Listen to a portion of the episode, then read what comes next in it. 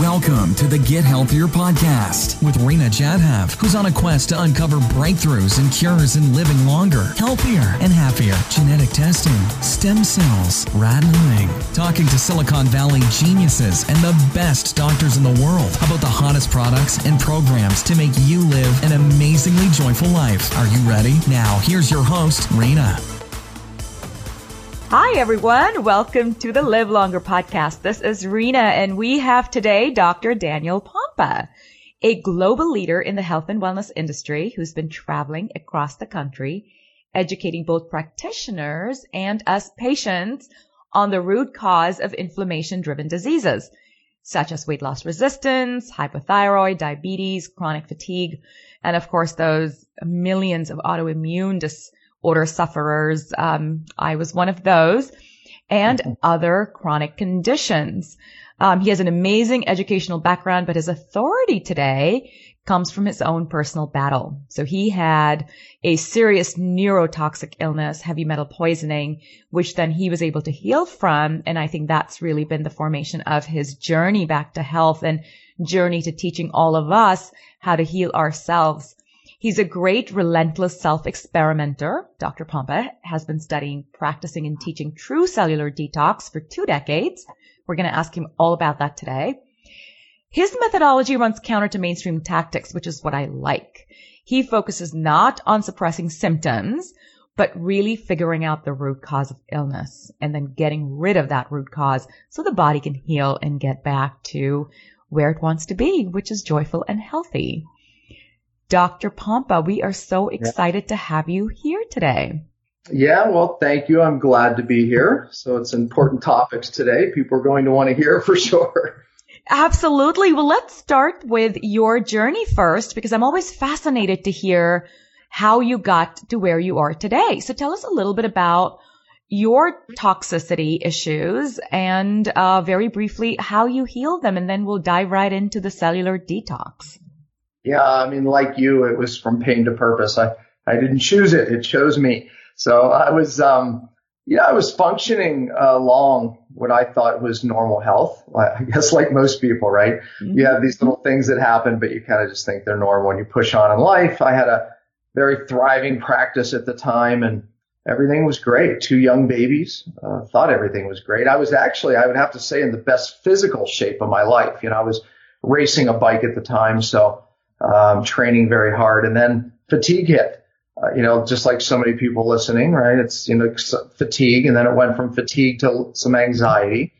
Then it went to more anxiety. Then it went to insomnia. Then it went to hormone dysregulation. My thyroid, my adrenals. I mean, it, you can see the spiral down to. Then it got even more bizarre, right? Where I was allergic to every food, every chemical. Mm. So life did come to a screeching halt. You know, I was, um, I, I became someone I didn't know, frankly. I, you know, I, my wife had to take the kids out of the house at times because I was, uh, just, I was so irritable. I was so angry for, and I became, again, someone I didn't know. I, I just didn't know why. Uh, you know, it was a journey. It took me some years even to figure it out. And then once I figured it out, it took me years to fix it. But I can say now at 52, I'm healthier today than even before I got sick. I mean, honestly, um, you know, I got sick probably my uh, early 30s, right around there, but you know, healthier today than when I was in my 20s, no doubt. So that's my journey. I mean, through it, I found out what was wrong with me, and through it, I found out answers now that I teach to doctors around the country. And you know, so I'm known for my cellular healing and true cellular detox work. Um, and I'm blessed to be able to teach hundreds of doctors uh, those processes and protocols. What a great mission. I'm uh, on your site. You share your mission is to see lives restored by helping our patients and others restore the amazing healing potential with which God created the human body, the body by God. I love that. Thank you on embarking on this, this fabulous mission. Would you say that what you found in the last two decades of teaching and healing and learning that all of these autoimmune chronic illnesses can be reversed? Absolutely. I, I mean, uh, you know, the body knows what to do. You know, it just needs less interference, and then the body will heal. And I, I think that's one of my criticisms I have with, uh, of course, with the allopathic regular medicine, if you will. You know, they They're chasing symptoms with medications. And, and of course, there's a time and a place, right, to take away a symptom. And then the other side, the, um, the functional medicine, the natural uh, alternative side, you know, it, it lends its hand to the same thing, just with more, you know, natural alternatives. The key, how I got my life back, how you got your life back, is going upstream and figuring out what the actual causes are and removing them. And you know, that's my why I'm really passionate about what I teach because I think it differentiates itself from both sides. You know, mm-hmm. that you have to remove the interference and then the body will absolutely do the healing. So what's interfering with our bodies? And, and I know we've got to get to the good stuff soon, but I know this question comes up constantly. We had Dr. Zach Bush and that was one of the top questions everyone kept saying, but what is creating this pain or what is giving me my autoimmune uh, disorder? Look, what have you found? Yeah, I mean, the body doesn't know the difference of physical, chemical, or emotional stress. It doesn't. You know, oh, interesting. So, yeah, I mean, it, it, has the same physiological reaction. So typically we see in people whose life, you know, bottoms out is we see a perfect storm of physical, chemical, and emotional stressors. And then when you get a good history, you kind of see, ah, this is what happened. But you know, the, the really, I think the wild card here is what's happening with the chemical stressors today, because like no time ever in the history of man, we've been exposed to the type of chemicals that disrupt our brains and our nerve systems like we are today. And, you know, in that, then I can point to a few that we know are the nasties. You know, you, you have your heavy metals, which is how I got sick. You know, your mercury, uh, your aluminum, your lead. And where know, are these things coming from? Sorry, I'm going to keep interrupting you, but. Yeah, no, no, this is, it's worth doing because this is big stuff. So mercury, the number one ex- adult exposure is uh, not environmental sources. It's not fish. It's actually amalgam fillings from the dental work that we had in our mouths and our parents because it's been shown in study after study that it goes from mom to baby in utero. Her mercury load from her fillings. Matter of fact, there's a study called the Jerash study that showed, and this, this is one of many, that showed that ladies, the number of fillings you have in your mouth is proportional to how much mercury we find in the baby's brains on autopsy. And then lead. The number one source of lead is actually mom as well. So, you know, you can see. And then, of course, then we start vaccinating where there, now there's, you know, aluminum levels and still mercury levels and flu shots and, you know, which is the second uh, adult source, you know, adult source of mercury. So, I mean, you, you see that it's this massive exposure that we get. Wow. And it starts in utero and then obviously from, you know, from the womb to the tomb. Okay. So then we have things like mold. You would not believe how many people with unexplainable illnesses, even the inability to lose weight comes because they have a mold issue um, at their home, school, work, whatever it is, uh, meaning that there was some water damage. It wasn't taken care of properly and mold built up and typically you don't see it.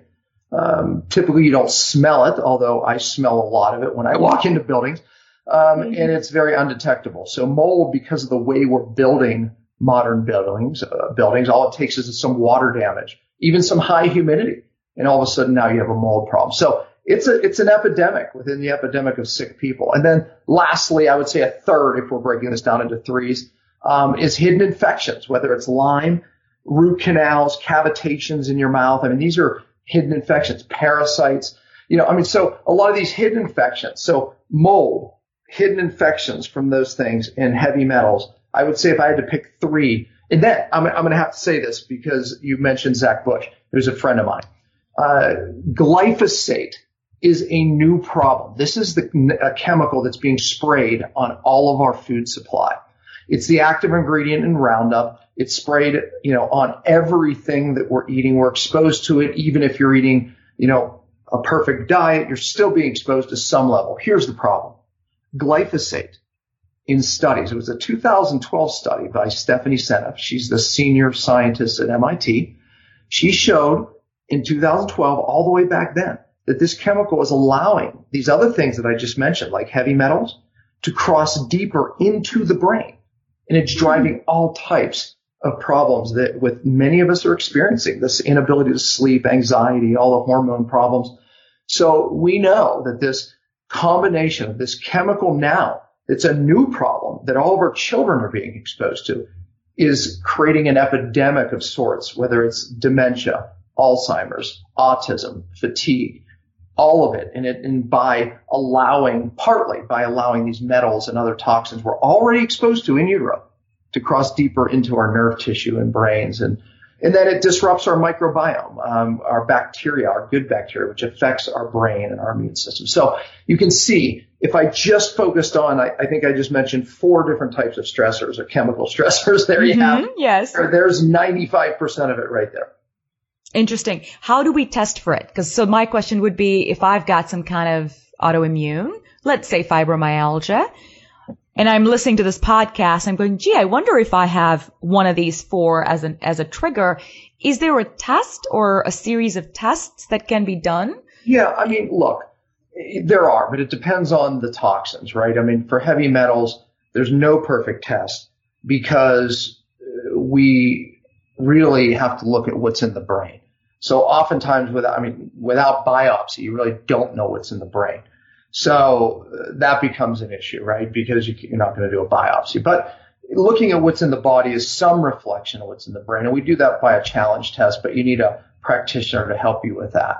Mhm. Uh, there's another test called a visual contrast sensitivity test, um, which you can do online for ten dollars. Uh, If you go to VCS, like V as in Victor, C as in cat, S as in Sam, test.com, then you will give a donation for ten dollars. It's a visual test. So we're not looking at uh, the ability to see acuity. Matter of fact, if you wear glasses, wear them.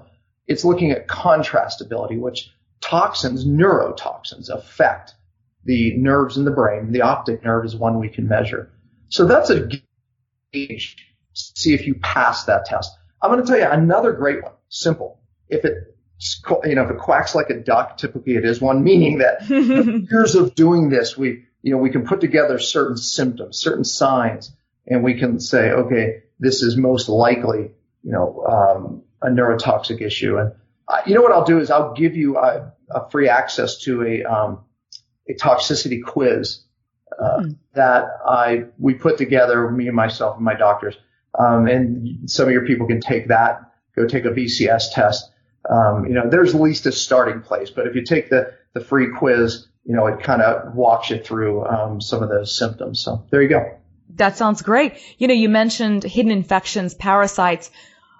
I personally had a parasite. I know that's what triggered. That was, I think, the the ultimate stress trigger that that got my body to just finally say, "I give up. You crazy woman." What what tests do you recommend for parasites? Because boy, that's been a tough one. Yeah, um, parasite testing has gotten you know better, but even that, it's still you know it's hard to detect those guys. Uh, they get in biofilms, etc. But yeah, I mean, Doctors Data does a good one. Genova Labs, Metametrix. I mean, those are some top labs that uh, you'd have to go Okay. to a practitioner to get. Um, there's another test now called Viome, V-I-O-M-E. You should Mhm. interview Naveen Jain. Um, he's a billionaire, brilliant guy who's just at the point in his career just uh, making a difference. And he's hired some of the greatest scientists uh, in the world on the microbiome. And Viome is a $98 test that uh, people can take, and you know we can provide.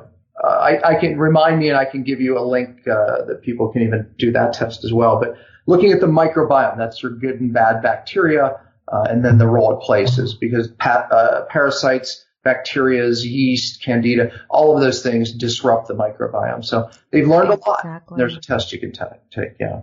Exactly. Is there a test for mold?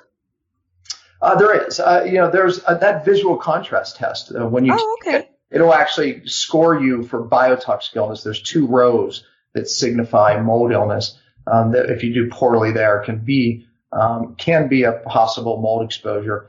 Um, also, there's a one called a C4A test. It's a blood test that um, is good for looking at the immune reaction, which is very typical with mold exposure.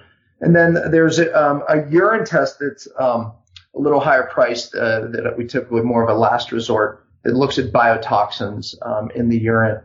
But uh, yeah, so there's tests and those Okay. through a practitioner. But some of the other ones that I mentioned, you can just you know your people can just you know go and get right away. Exactly. Yeah, no, I noticed that there's, you offer a comprehensive wellness profile. How useful have you found something like that in just identifying what those triggers might be? Yeah, you know, I, I, look, you know, you asked like the triggers as far as the symptoms, the illness. What's the what do you triggers for the specific illness? You know, back yeah. to if someone's got an autoimmune and they're just mm-hmm. trying to say, yeah, I'm yeah. done with band-aiding.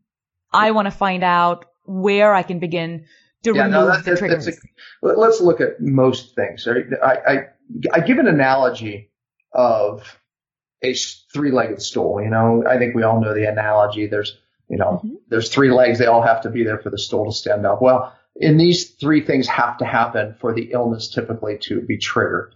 So number one, we've learned a lot about genetics. We used to think that if your mom or dad had diabetes, you're, you're going to get it or had cancer. You're exactly. Right. Yeah. Mm-hmm. That's an old dogma. By the way, many medical doctors still buy into that old philosophy, but it's been disproven to where we know very few diseases are pure genetic. However, most are epigenetic, meaning that certain genes get triggered and what we turned on, meaning that you have a susceptibility, but then we turn that gene on. So we understand now that it's stressors, physical, chemical, as we're talking about those three big stressors, that can turn on those genes. So that's one leg. Now, here's the exciting news that there's a gap in the scientific world and the treatment world, even on the alternative side of things, is we know how to turn those genes off. So mm-hmm. that's part of what I teach is how to downregulate that gene expression. And most mm-hmm. doctors aren't doing it today. Then the, the second leg of the stool. So that's one leg. So we have to turn on certain genes. The second leg are the stressors that turn on the gene. We have to remove them. And we kind of had this conversation in the beginning that most doctors aren't going upstream high enough. They're just giving vitamins and minerals and, you know, even just dietary changes. You have to go upstream, remove the stressors, then we're able to turn off that gene. So that leg has to be there. And then the final leg is the microbiome. And you had that discussion with Jack, uh, uh, Dr. Bush, because the microbiome is our bacteria that makes us up. It makes us human, actually, and we're more bacteria than cells. But the point is, is that that, that those bacteria, that microbiome has to be restored again in order to turn off those bad genes and to turn on the good ones. So, and we have to restore the bacteria to even remove the stressor. So you see that, you know, we see this three-legged stool happening of why people get sick, but there lies the answer. So, mm. you know, if we approach those three things. So when I teach doctors, you know, our multi-therapeutic approach really addresses that three-legged stool and we have answers, you know, in each of those legs. And, and that's how the unexplainable is getting well, honestly, is that, you know, addressing the cause of the three-legged stool. That makes a lot of sense. Let's talk about the true cellular detox part of the three-legged stool. Uh, you share some five strategies that you talk about. Tell us a little bit about what exactly is a true cellular detox and what are these five strategies? Yeah. So, you know, when, when you look at, uh, I, I, developed a roadmap and it's my five R's of uh, cellular healing and cellular detox. And in it, it really is saying, look, real detox, you have to fix the cell because that's ultimately where detox happens. That's where the DNA are affected when we look at the stool. That's where, you know, detox is broken. And if not restored, I don't care how many colon cleanses, liver cleanses, saunas you do, you mm-hmm. will not get well. So real detox, you must go to the cell. And the five R's has become the roadmap to doing so. So just very quickly without digging into the science, I don't want to bore your listeners, but the, the first one's the obvious. You have to get upstream. You have to remove the source in your life. Whether if, if you're living in a moldy home, you have to fix it. If you're, if you have silver fillings that contain 50% mercury, uh, by the way, that's how I got sick. Um, then what happens is, is those, that continues to put mercury into your brain. So you have to remove the sources and we help people do that. But the second one is regenerating the cell membrane. Uh, honestly, it's probably the most important, uh, just because the membranes are vital, and that's where the toxins are affecting, and therefore affecting the cell energy, which, by the way, is our number three, restoring cell energy. Uh, but if you don't fix the membranes, you'll never turn off the bad genes. So re- regenerating the cell membranes is key, and fats is a very critical part of that. Dietary changes, certain supplements, you know, that we've developed. So that's key. Restoring cellular energy is R3. You can't fix anything. You can't detox without enough cellular energy. So many strategies there that we've learned over the years. R4 is, I think, the obvious. It's reducing the inflammation. Uh, mm. and again, dietary strategies, feast, famines, fasting is part of that. And then the last one is uh, reestablishing methylation. Methylation is how your body gets rid of toxic hormones, how your body gets rid of toxins, how your body changes genes for better, for worse. So it's important that if we don't reestablish the methylation, we'll never detox. We'll never fix the cell. So this five R's became a roadmap to like, here's what we know is going on, and these are the big things that's mm-hmm. happening in a cell. If we fix this, then we know that we can get the body doing what it does, and that's naturally detoxing. So there you go. And then we use some things in that, some vehicles to make sure the toxins are moving from the cell out of the body. Um, one of which is something that you and I were talking before we got on the, uh, the call is cytodetox. And uh, that is a, a particle from soil, volcanic soil called clinoptilolite, and it goes into the membranes, has the ability to do that, even the mitochondrial membrane, and grab mm-hmm. onto these toxins and make sure that they're not, doesn't let go and makes it all the way out of the body. So that process is true cellular detox.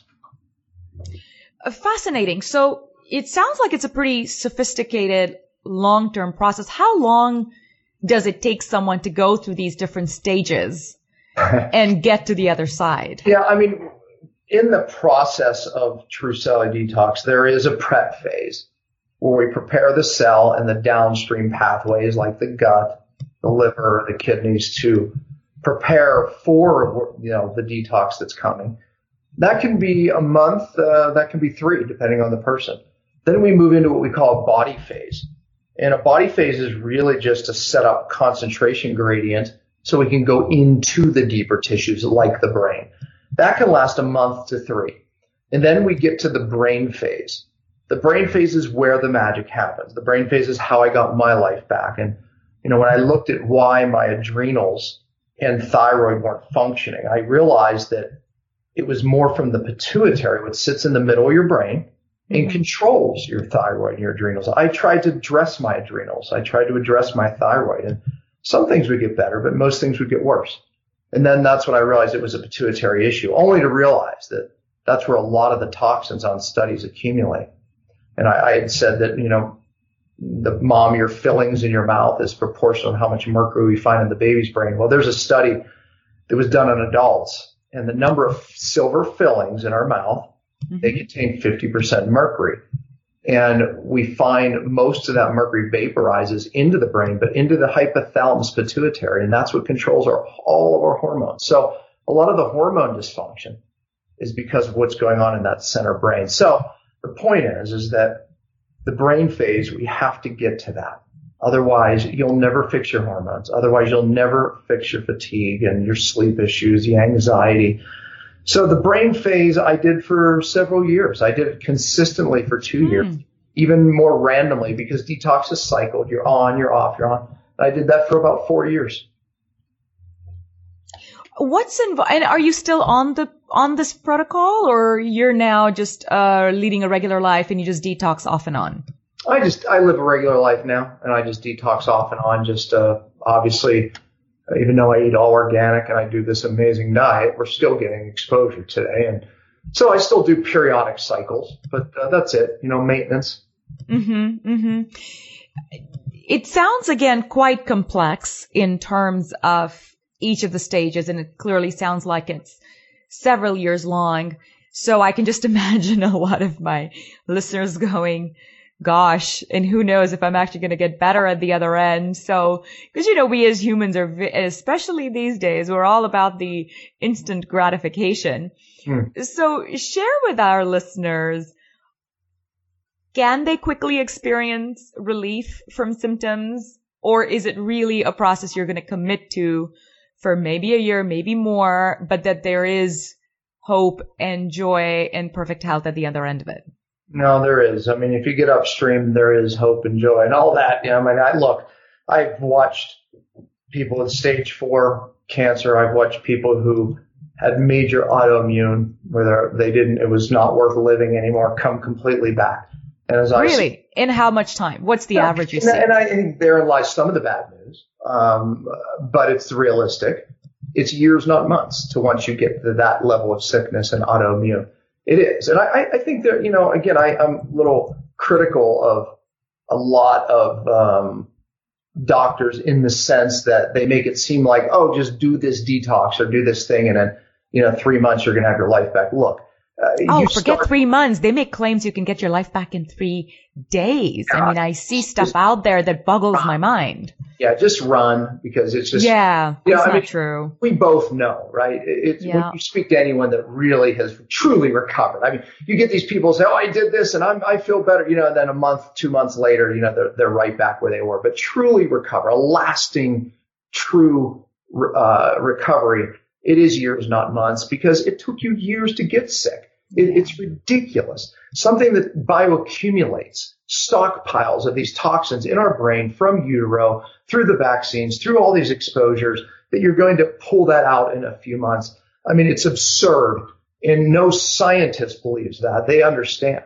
You know, it's like peeling back an onion and then turning off the bad genes.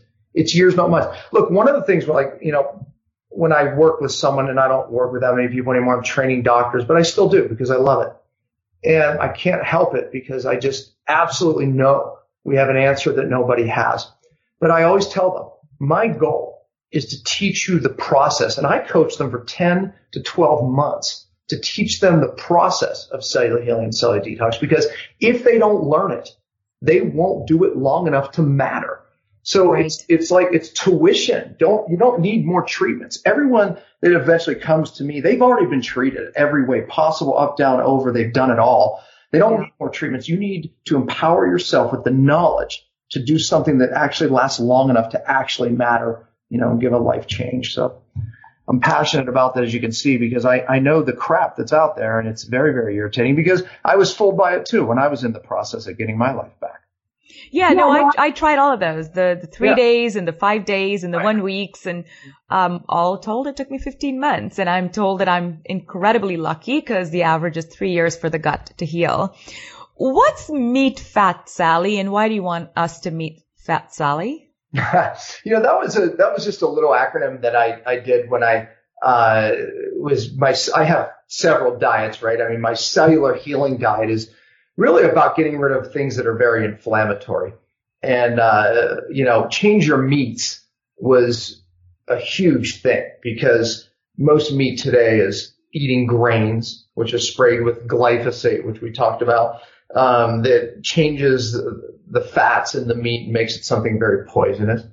You know, we have to change all of our fats. So we meat fat salad. We, we, we have to change our fats. So in other words, most, even in health food stores, things are really the foods are loaded with vegetable oils. Mm-hmm. All these vegetable oils, they drive cellular inflammation and it's absolutely horrific. And, you know, it's, it's the hidden problem that even healthy people aren't seeing.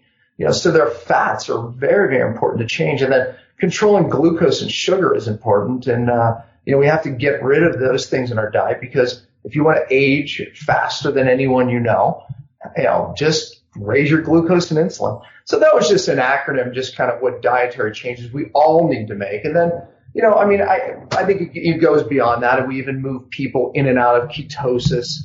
I don't know if your listeners know what that is. Absolutely. We just did an interview with Dr. Dom on the keto diet. So yeah, hopefully my listeners Don, have heard that. I know Dom very well. Yep. Yeah. Dominic uh, is one of the scientists um, researching for the Defense Department, you know, and really learn, we've learned a lot about ketones. Um, mm-hmm. At the turn of the 19th century, I, you know, we used ketosis as something to fix the brain. And then with the advent of certain medications, we moved away from it. But now we're getting back to it and realizing that dropping someone's carbohydrate intake low enough to where their body forces their cells to use fat as an energy source is a way to turn off bad genes it's a way to downregulate inflammation. It's a way to fix the cells. So we use ketosis as a part of what we do. Oh, fascinating. Listening to you, I have to ask, tell our listeners what your typical diet looks like. Yeah, I wrote an article. Um, it's on my website. It, it's called Diet Variation, and I've done some podcasts about it. I am not one that says this is the diet. Paleo, vegan, vegetarian, ketosis. My take is we should actually vary our diet. And I believe every culture on the planet was forced to vary their diet. They would be in times of ketosis. They'd be in times like the Hunza people. That they thought they were vegetarians in the summer, but as winter came, they ate so much fat was the major uh, part of their meal. And so those diet changes is what I do. I replicate that. I, uh, in the winter, probably, you know, late winter, I'm in ketosis. As spring comes, I move out and eat higher healthy carbohydrates. Um, you know, more like vegetable, I would, vegetables, um, healthy, still eat grass-fed meats, but not probably as much as I did through the winter. mm-hmm. um, you know, so I moved to a you know higher healthy carbohydrate diet, probably moderate uh, would probably be a better word for it. Uh, you know, and then come late summer, I move kind of back into ketosis just to change it up for a couple months, and then I move out again, and then back in in the winter. So I, I purposely vary my diet, and then you know, I fast, I intermittent fast.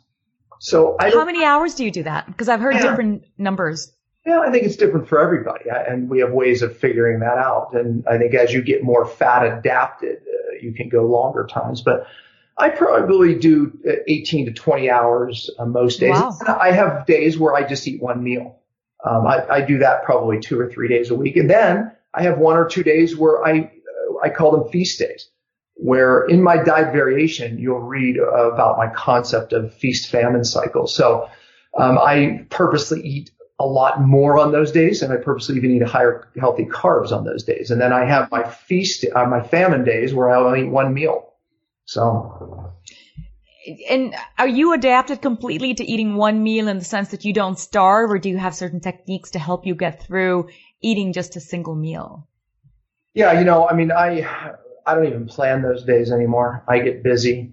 Okay. And I just end up going, oh, well, you know, I'll just eat dinner. Uh, oh, it's dinner. And that was my next question. Which one meal do you eat, lunch or dinner? Yeah, I, I think it, I always have my clients, they'll pick uh, whatever works for their schedule better, honestly.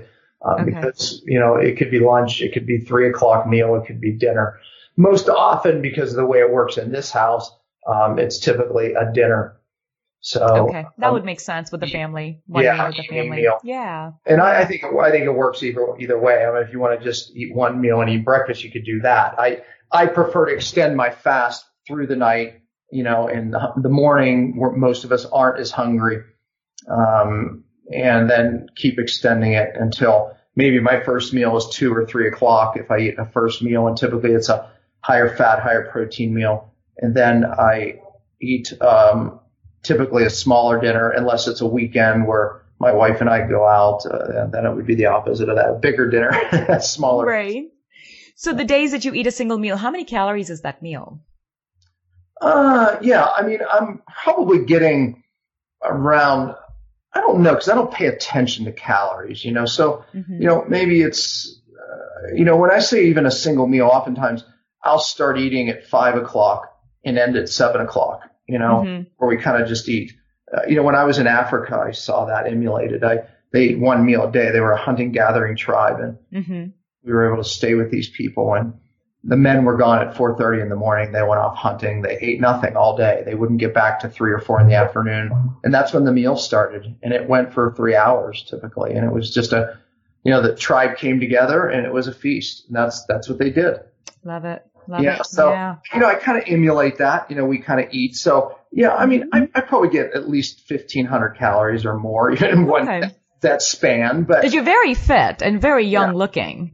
So, you know, I'm also trying to figure out what's, what's mm. driving that. And I think you're sharing that with us now, which is your intermittent fasting and your single meals. That woman that just recently died from Italy, she was 117 uh, she ate one meal a day for years and years. So wow. we look at studies on living longer healthy. We know that eating less is key. Now, here's where people go wrong. They think that eating less means five meals a day, picking away and eating less, or they think that I'm going to eat half of my dinner, right? No culture on the planet does that except here in the United States. and right. Certainly some parts in Europe, but you know, it, it doesn't work. The metabolism gets lower and slower.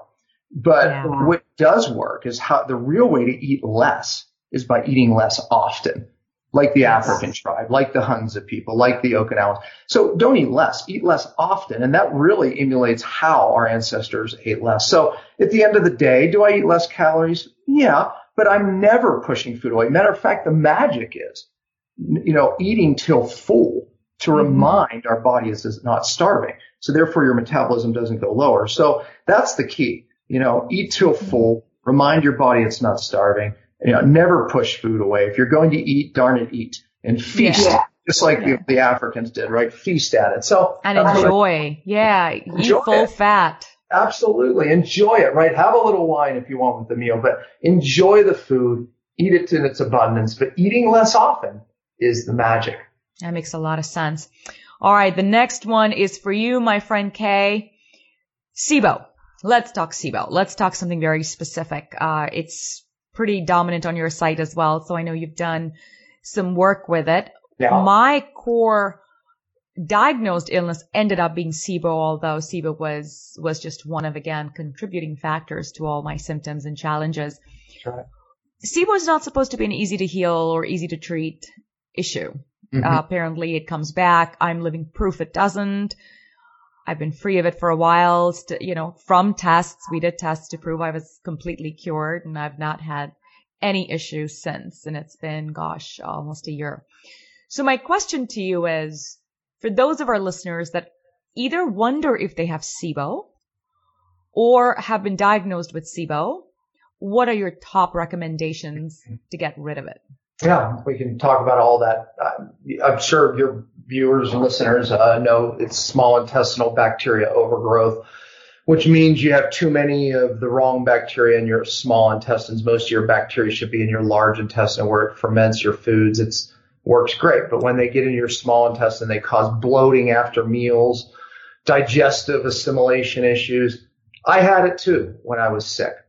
And I think one of the mistakes with SIBO is that we're just going to uh, kill it and not address why you have it, right? So a combination. When I permanently, just like you, was able to get rid of my SIBO, uh, it was because I got rid of the mercury upstream in my brain and you know wasn't dropping into my gut because your body's trying to get rid of these toxins, creating dysbiosis, which means now you have more of the bad guys, not enough of the good guys because we're killing all the toxins are killing off the good guys. So the bad guys are taking over. Hence you have SIBO. But let's talk about some of the things I learned in SIBO. Uh, number one, testing. You can do a breath test, which is the, the best test. But even then you have to test for both hydrogen and methane, um, gases. right. Yeah, because there's both, and oftentimes you're just measuring one, and you know then you say, oh, I'm okay, but meanwhile you have a dominance of a methane instead of a hydrogen, and then therein lies the treatment problem because um, is a antibiotic that works really well for certain people with SIBO, and then other people go, it made me worse, or I got better, then I got worse. Well, it only really addresses one of these bacteria. So there's bacteria that produce hydrogen gas. There's bacteria that produce methane gases. And that's why we have to measure both, but therefore you have to oftentimes treat both. So if you're just targeting like Xifaxan, one of those bacteria like the, the methane producers or the hydrogen producers, then you're not getting the other guys. And if you kill off these guys, then these guys can take over. And that's how people take uh, the Xifaxan and feel worse because now they have an explosion um, of the other ones. So the bottom line is you have to deal with both bacterias and you have to go upstream and address the cause which has allowed them to take root and growth in your gut. So there's a couple tips right there. Have you been able to get rid of it in your patients and what would be some of the dietary restrictions that you recommend? Yeah, so there, there's a great product out there. Um, uh, I'm, you know, I never want to just promote products, you know, but uh, I don't get anything from it. But it's called Atrantil. Um, I've taken it, by the way, but continue. yeah, and it addresses both. And Dr. Ken Brown developed it. He was a specialist, actually, very researching Xifaxan, and they couldn't figure out why it was working with some, not others. And anyways, he stumbled upon uh, some of the ingredients that are in that product. So that's a product that works good. And sometimes we'll start with that uh, just without even changing the diet. I, I, mean, that's not true. I mean, we'll change the diet, meaning let's get them on a healthy basic diet. And then if they're still not recovering, then we put them on more of what we call SIBO diet, where we're, it's mostly just meats and fats and we're eliminating fibers and sugars because bacteria will feed from healthy fibers, uh, and it mm-hmm. will create the bloat. So we have to get rid of fiber in the diet for a period of time to give these things that we're giving the person uh, to kill the bacteria a chance. So sometimes we then go with I like to use Atrantil with other killers, whether it's grapefruit seed extract, oregano extract, um, you know, other things that have a potential to kill bacteria. And then I like to rotate it because bacteria are very slick. So we kind of keep changing it um, as we're taking away some of these fibers and sugars. That what about it. motility? Because I know motility is a big issue. What do you uh, recommend in terms of motility? Yeah, so you know that's a great point. So oftentimes there's some things we give the brain. Uh, remember, a toxic brain, as I already mentioned, uh, is one of the reasons why people don't have good motility. So uh, we give things that actually help the brain, um, like a product called Neurosyn. I mean, you know, there's there's certain things that nutrients that we can give the brain to actually help it work better. Chiropractic upper cervical adjustments have been known to be transformative. Know, it affects the vagus nerve, which affects motility. Balancing, rebalancing the parasympathetic and sympathetic nerve system you know, is critical. And We use a lot of these feast famine cycles even to do that, the diet variation. And so, you know, and again, it, it all has to work together in a multi-therapeutic approach. And that's what I do. What's the biggest mistake that patients who are suffering from SIBO you see making that prevents them from completely getting better? You know, I, I think that not getting upstream and addressing the, the reason why they have it, right? Toxins affect the brain, toxins affect the microbiome, all of it affects SIBO. Mm-hmm. Uh, I would say that's number one. Number two is maybe they're only addressing, like I said, they're, you know, trying something like Xifaxan It's only addressing one of the bacterias. Um, I think that controlling some of the leaky gut is also important. Um, you know, I know you interviewed Zach Bush. A product restores what we use. Uh, for that. So, mm-hmm. I mean, I think those are some of the bigger mistakes. Okay. All right. The next topic we're going to talk about, which I know my listeners are very interested in, that you and I know has a connection to what we're talking about is menopause. So if you look at the number of women, I think it's over 40 million women are in menopause at any given point in time. That number is expected to double because of the aging of our population. And if you look at the number of women suffering from menopause symptoms, and oh, by the way, these symptoms are very unique to us because there's cultures that didn't even know when menopause hit. The women in those cultures just transitioned very naturally with no dramatic changes in their lives versus here in the US where 75% of women in menopause will suffer from hot flashes, for an example. And if you look at all the other symptoms, the moodiness, the fatigue, the insomnia, and then, of course, the more uh, scientific issues or disease related issues like diabetes, onset of diabetes, onset of rheumatoid arthritis. It's a pretty severe problem for a very large number of women. And uh, before we started the podcast, I asked you, hey, do you do you feel that there might be a connection between toxicity and menopause symptoms? And I loved your answer. So please share share with our listeners what do you believe if they're suffering from menopausal symptoms? What is it that they can do to release to relieve themselves from these symptoms? Well, again, you know, we've talked a lot about going upstream is the key, right? I mean, women today, I think taking, uh, you know, bioidentical hormones is in vogue. Um, but we realize that mm-hmm. it helps a limited and, you know, really what happens is you're taking hormones, but the cell is it hearing the hormones? So th- that's why it's so limited, and that's why it works in the beginning, then doesn't work, and that's why it can even help blood work look better, but yet you don't still feel better. And so you know we can shout at our kids, but ultimately the louder we shout, the less they hear us, and that's taking hormones. We can give hormones, but oftentimes the more we take, the less our cells hear them. But so the answer oftentimes is why are we in such a state of hormone dysregulation as a country? And it really is another toxic issue. I mentioned earlier that the pituitary hypothalamus that sits in your brain is what really runs our whole endocrine system. Your adrenals, which plays into your estrogen, your testosterone, your DHEA. you know, we can go down the list. Your thyroid function, which plays into everything as well. So oftentimes it can be the brain toxicity that is driving the hormone problem. But here's the other answer too, is that the toxins also affect the cell membranes, which is where the receptors are to the hormones. And when you drive inflammation of the cell via toxins, imagine you're blunting the receptors. Now it doesn't matter how much hormones you take. They can't get their message in the cell. So you don't feel better. But here's the thing. It makes your blood work oftentimes look better, but yet you're not getting the message in the cell. It's the example of shouting at our kids.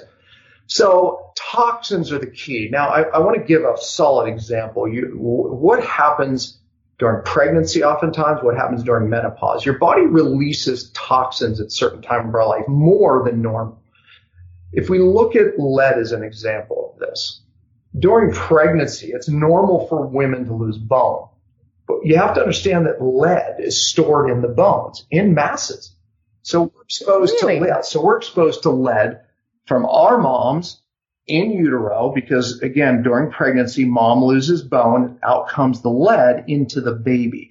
And then moms, now you have a child and the same thing happens. Well, guess what? Menopause we know that we lose bone during menopause. It's it's normal. I mean, it's but your body re, re, you know basically redoes it, and you know there's a process of bone loss and bone gain. But needless to say, during menopause, like pregnancy, your body loses bone and out comes more lead, and then we have more hormone issues that can be driven by this lead issue. Let me use my wife as a great example of this whole thing. My wife had certain hormone dysfunction in perimenopause. She had symptoms that weren't going away. We did a test and saw that her methylation, that's remember R number five, that methylation gets rid of toxic hormones. Her methylation was depleted so much because of her lead that she got from her mother. so it depleted hmm. methylation because methylation is needed to get rid of toxins and it's also needed to get rid of toxic hormones. Therefore, she built up toxic hormones. Now her mother ended up dying of uterine cancer. She had breast cancer. She was considered a survivor. I told her, Joyce, if you don't get to the cause, 10 years from now, you're going to end up with another cancer. She didn't believe me. Needless to say, she ended up with uterine cancer and, and it was a 12 year mark. She ended up dying. Oh she my. never got to her lead issues. Therefore, she never truly balanced her hormones. Therefore, that was, you know, a typical story that we hear. My wife was going to end up the same way. Her methylation was disrupted. Her hormones were disrupted. She had her mother's lead that was disrupting it. So this time we did it different. We addressed my wife's lead. That fixed her methylation and ultimately balanced her hormones. So my wife gave her lead to my children. So my children ended up with massive lead as we measured them because they got it from my wife and I had to fix my children. By the way, it's four generations four generations we inherit physical lead from our parents. And by the way, it's same with mercury. And here's the other four generation. Epigenetically, we know that the toxins that we get from our parents, we turn on genes for four generations.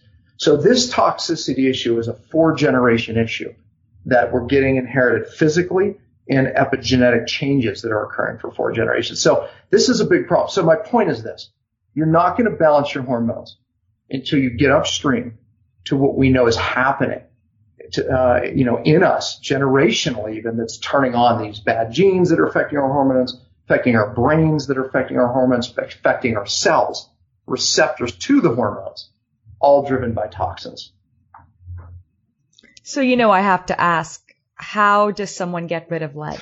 You have to do the true cellular detox process. So I mentioned cytodetox, right? And uh, that's a, a binder that can grab on the lead and safely move it out of the cell after we upregulate the cell function as through the five R's. Then we use a real binder like cytodetox to grab on and move it all the way out. Then we actually use a binder in the gut so you don't reabsorb uh, any of the toxins that once it's dumped in the gut. So we use a binder from the cell to the gut and then one in the gut so you don't re-auto intoxicate. And that that particular product is called Bind. You know, it's a catcher's mitt that doesn't leave the gut. It just sits in there and grabs on so you don't reabsorb toxins. Uh, you know, I, I actually have the toxicity score because I know people are like, well, how do you know if you have mold? And um, they can go to toxicityscore.com and, and get that free toxicity score. Um, if they would, you know, mention that if you want to see, you know, what okay. neurotoxins, so you can just put that in the show notes or something, but toxicityscore.com. Anyways, yeah, so the cytodetox is a, a binder that we use and then another product called bind in the gut. Using true binders is one of the key things to what real detox is. You have to use real binders. A lot of people are using things like Soolantra, Chlorella. They're not right. able to bind and hold on to things like heavy metals and biotoxins from mold. Uh, you have to use a real binder able to do that. It's very, very important that people understand that. And what's the price? So if, if someone said, great, I want to get rid of lead and they came to your site, do they just buy these products? And how much are these products yeah, and how long does it take? The Cyto Detox is, um, that you have to get through a practitioner. So you'd actually have to call the number on my website. Okay, got it, got it. But just if overall, you, for those who are wondering, if you go to the toxicityscore.com, it kind of you know gives some pointers on that. Maybe I don't know, or it's just a quiz, but it's a place to start. Okay, now that sounds great. This has been so insightful for for me, for our listeners.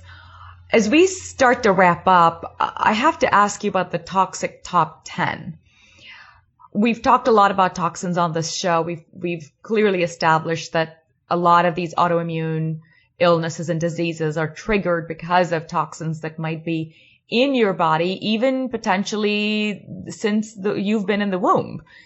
And so, of course, the key is how do we start to detox ourselves? But also, as you mentioned, it's very important to make sure we're not continuously adding new toxins because what's the point of detoxing if you're gonna in the in the hour right after that add more fi- more fuel in that fire so share with our listeners what are the toxic top 10 yeah it's a great question because you know my r number one of my five r's of how we heal and detox a cell is remove the sources. So you know knowing what these okay. are is really good right? So um yeah i mean you know just when you go through it and i don't have it even in front of me right? But you even things the surprising ones are how much cleaners that we're exposed to, just we use every day in our mm-hmm. kitchens, and we spray them on our counters, and they contain neurotoxins and things that end up in our food because you know our food hits the counters and then it ends up directly in us. Uh, you know, it, it's remarkable. Even your dishwasher, you can't believe how toxic it is because we're using these these soaps in the dishwasher that literally are loaded with toxins. You would not that's and not right. just toxins, very poisonous toxins. It ends up coating our dishes. And then you're adding the, the chlorine from the, the city water, if that's the case, or fluoride, if you have fluoride in your city water. It, it literally becomes the most toxic thing in your kitchen. Uh, you know, so it, it, this thing gives off, when you open the dishwasher, that plume of vapor that comes out fills your home with that toxic uh, combination. And then it's coating your dishes that you're eating and drinking out of. So imagine. Yeah, I mean, so there's in wow. the toxic. So what do you use? I mean, I'll give you the top five that you mentioned. You, I, I love how you break it yeah, into under the roof and under the nose. Yeah, and under the roof, it's the cleaners, your water, mold, pesticides, and your carpets, furniture, appliances, etc. What cleaner do you use? Yeah, so I mean, believe it or not, just straight up old vinegar and some uh, hydrogen peroxide works tremendous. Now you can go to any okay. store and buy um, the you know different products that uh, you know there's so many of them, right? The Eco um, is one. Mm-hmm. Uh, there's um, Green. What's it called? We used to use it. Meyers. There's Meyers, which is another company. But you know, I mean, honestly, I, I okay. see a combination of those in our house, right? So those are yeah. fine. You're saying any any of those, even dishwashing liquids yeah, or soaps, which now, says it's green. Eco, smart. They're they're all doing good ones. And by the way, another big one is that what we're washing our clothes in. And for goodness sakes, don't use yeah. fabric softener. There's on average six neurotoxins in that stuff. And, you know, you, you don't smell good. It's, it's actually, you know, that smell that I get nauseated from. But, um, Yeah. You know, like, well, what do you do with your static clothes? Okay, there's things called dryer balls that are wool balls. I mean, it's a simple solution, but for goodness sake, stop using fabric softener and, or any soaps that have softeners in them. Those have endocrine so disruptors true. in them. So they coat, they end up in your clothes. That's why they work and make it soft, but you end up absorbing it in your skin and it ends up disrupting your hormones. So stop using fabric softeners and stop disrupting your hormones. You know, the stuff's poison. So yeah. You know, it's so sad that we've been convinced by very well done advertisements how we need, we absolutely must have all of these things. You know, we must have these air refresheners and we absolutely must have these softeners and uh, uh, streak cleaners and all of these these things that frankly you're right. I mean, we I personally we got rid of all of this when I had my first issue. Yeah you really don't need any of these. By the way, there's really not a lot of static in in dryer clothes. I uh, I can tell you. You there's know what? really I don't not even static. use dryer, but we live in you know Utah. You don't dry Utah. I don't have static, so I don't know. I, I yeah, think some of the no unnatural static. detergents actually are creating the problem. You know, so so yeah, true. so actually so creating true. a problem and then solving it with another problem. You know, it's like so. Uh, it's just it's ridiculous. So true. But I gotta I gotta ask you water and then we'll go to the other five. Water. It is one of the hot, most confusing, controversial topics. I myself am still confused regardless of how many amazing, brilliant people I've interviewed on water. What do we do about water? Is Arrowhead bottled water good enough? I mean, clearly the tap water isn't. Yeah. And if it's not, what do you do with your tap water to, to purify yeah, I mean, I, I think that daily basis don't drink out of plastic, right? I mean, uh, you know, I mean, if you're traveling, okay, right? But on a daily basis, get a good filter. Look, the cheapest, most effective is an RO unit. You know, don't worry about stripping minerals out of your water. You, are not supposed to get minerals from water anyway. You get it from ionized minerals in plants that take hard minerals in the ground and rock minerals, so to speak, and make them absorbable minerals.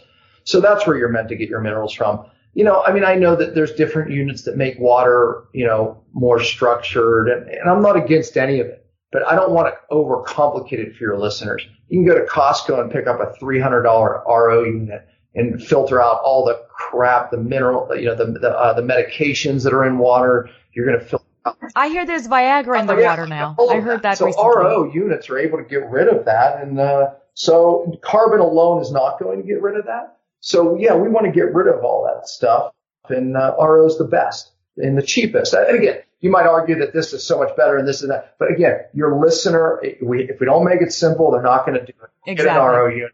That's exactly it. Okay. But what about Arrowhead versus doing that? Because Arrowhead is supposedly spring mm-hmm. water mm-hmm. or any spring water. I'm using Arrowhead just as a catch-all name. What about spring water that's bottled at the source versus tap water through I, an I can't filter. make the claim that I've tested the different spring waters. Um, I typically, if I'm going to drink bottled water, I'll typically grab a RO sourced, you know, water because at least I know they're running it through an RO system because I haven't tested Arrowhead source. It may be fine. It may be great spring water. I just don't know. So, um, Got it. I, then I will typically choose something that's, you know, double reverse osmosis filtered and also. Okay. And then the final five that you talk about are food, amalgams, vaccines, plastics, and toxic beauty. And you know, I have to ask you about vaccines. Yeah. I mean, look, I, I can't tell anyone not to vaccinate, but I'll tell everybody to educate themselves on this controversial subject. Uh, there was a documented docu series that I was a part of called Vaccines Revealed. And uh, if you want to know more, Google it find it, get vaccines revealed and, you know, educate yourselves and, and hear the truth, make your own decision. But I can say this, you know, in my years of researching this topic, uh, you know, it's, it's one of the most misunderstood. I think we have been, uh, a human experiment, the largest human experiment ever. You know, I, I'm not a fan. There's two problems. Number one, the load of toxins we're giving a child uh, of, of, mercury, aluminum, formaldehyde. I mean, it goes on and on. Retroviruses that at certain times will in fact cross the blood-brain barrier. Um, obviously, some kids are more predisposed to injury than others. based on how many toxins they inherited in utero, the microbiome that they inherited from their mother, their vitamin D levels. I mean, you can go on, but whatever it is, we are vaccinating, over vaccinating kids. The second problem is that vaccines, uh, they stimulate the wrong immune system and not to get off on a whole vaccine show here, but you have an immune system that is a Th1 reaction, which is a lifetime immunity that you get when you get chickenpox, the mumps, measles, lifetime immunity. Or you have a, an emergency reaction, which is another type of uh, immune reaction, which we're driving up antibodies. That's why you need boosters. You, you know, measure how, how much the antibodies are up and how long they're up for. And then we get boosters every three years, five years. Why? Because it didn't stimulate the lifelong immunity. Well, there's a problem with that because you're teaching this immune system, this type 2 reaction teaches the body to basically respond in an emergency. So we know it's linked to more autoimmune. Look, you don't have to, you know, understand that. It should be just enough to say, please educate yourself on this controversial topic. What about food? Well, I think one of the problems is um, a big problem is the overconsumption of grains, uh, hybridized grains, genetically modified grains, and what we're spraying it with with the glyphosate that we mentioned earlier. Uh, I think the processed foods that we're eating as a country is absolutely processed with chemicals. There's zero. It's not a living food. It's a food that's not live. It doesn't offer the body nutrients. It robs more nutrients from your stores. Uh, there it is. I mean, it's as simple as that. And yet, even people today that think they're eating healthy really aren't. They're exposing themselves to still dangerous levels of this glyphosate that's opening up their gut barrier, creating autoimmune, driving dysbiosis. Uh, you know, it's, it's a. Are you completely organic at this point? I am. Yeah. So you don't necessarily follow the clean 15 rule you try to be completely organic no matter I what. am. I mean, do, do I get exposed? I mean, I know restaurants to go to. I am very good at asking questions. You know, do I still get exposed periodically? Of course. But course, 90, yeah. you know, 8% of what I'm eating is 100% organic.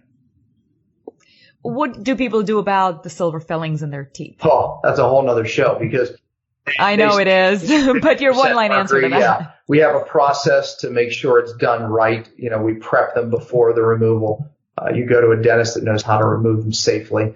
But um, yes.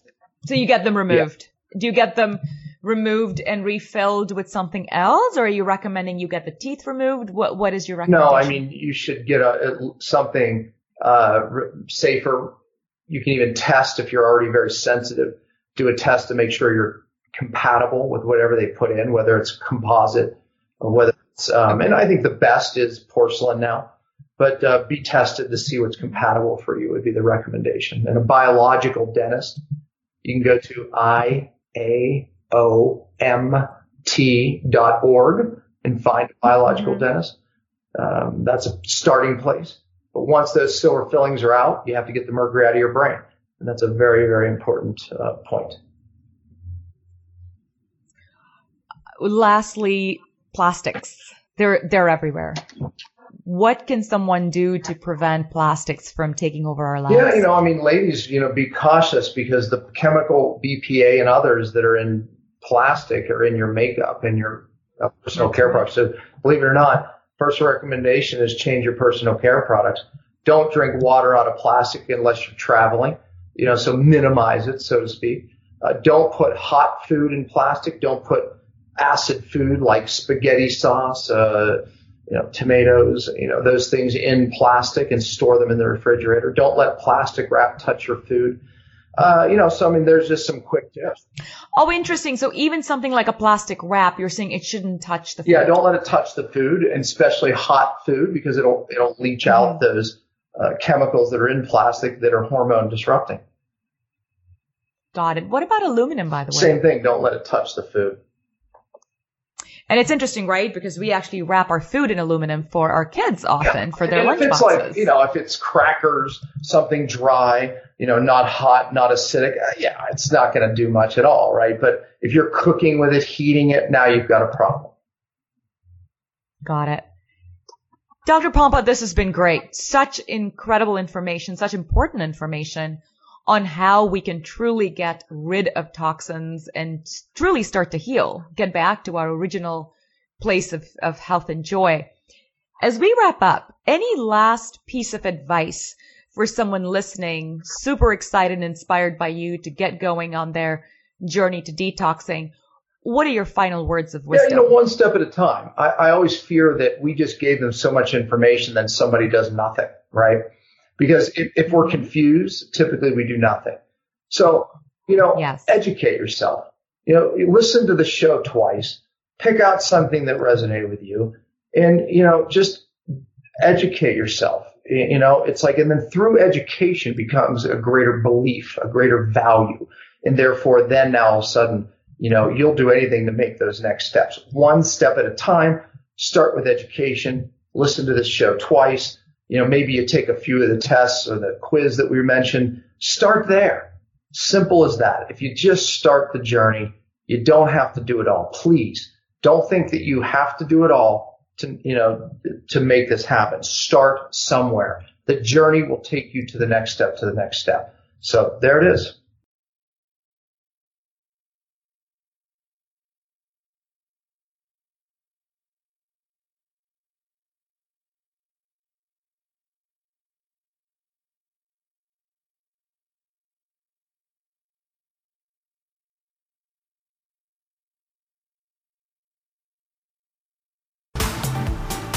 That's a wrap. Share your love with a five star review and get show notes at healthbootcamps.com. Connect with us on Health Bootcamp's Facebook and Twitter. Also, don't forget to check out other great interviews and subscribe to the Get Healthier podcast today.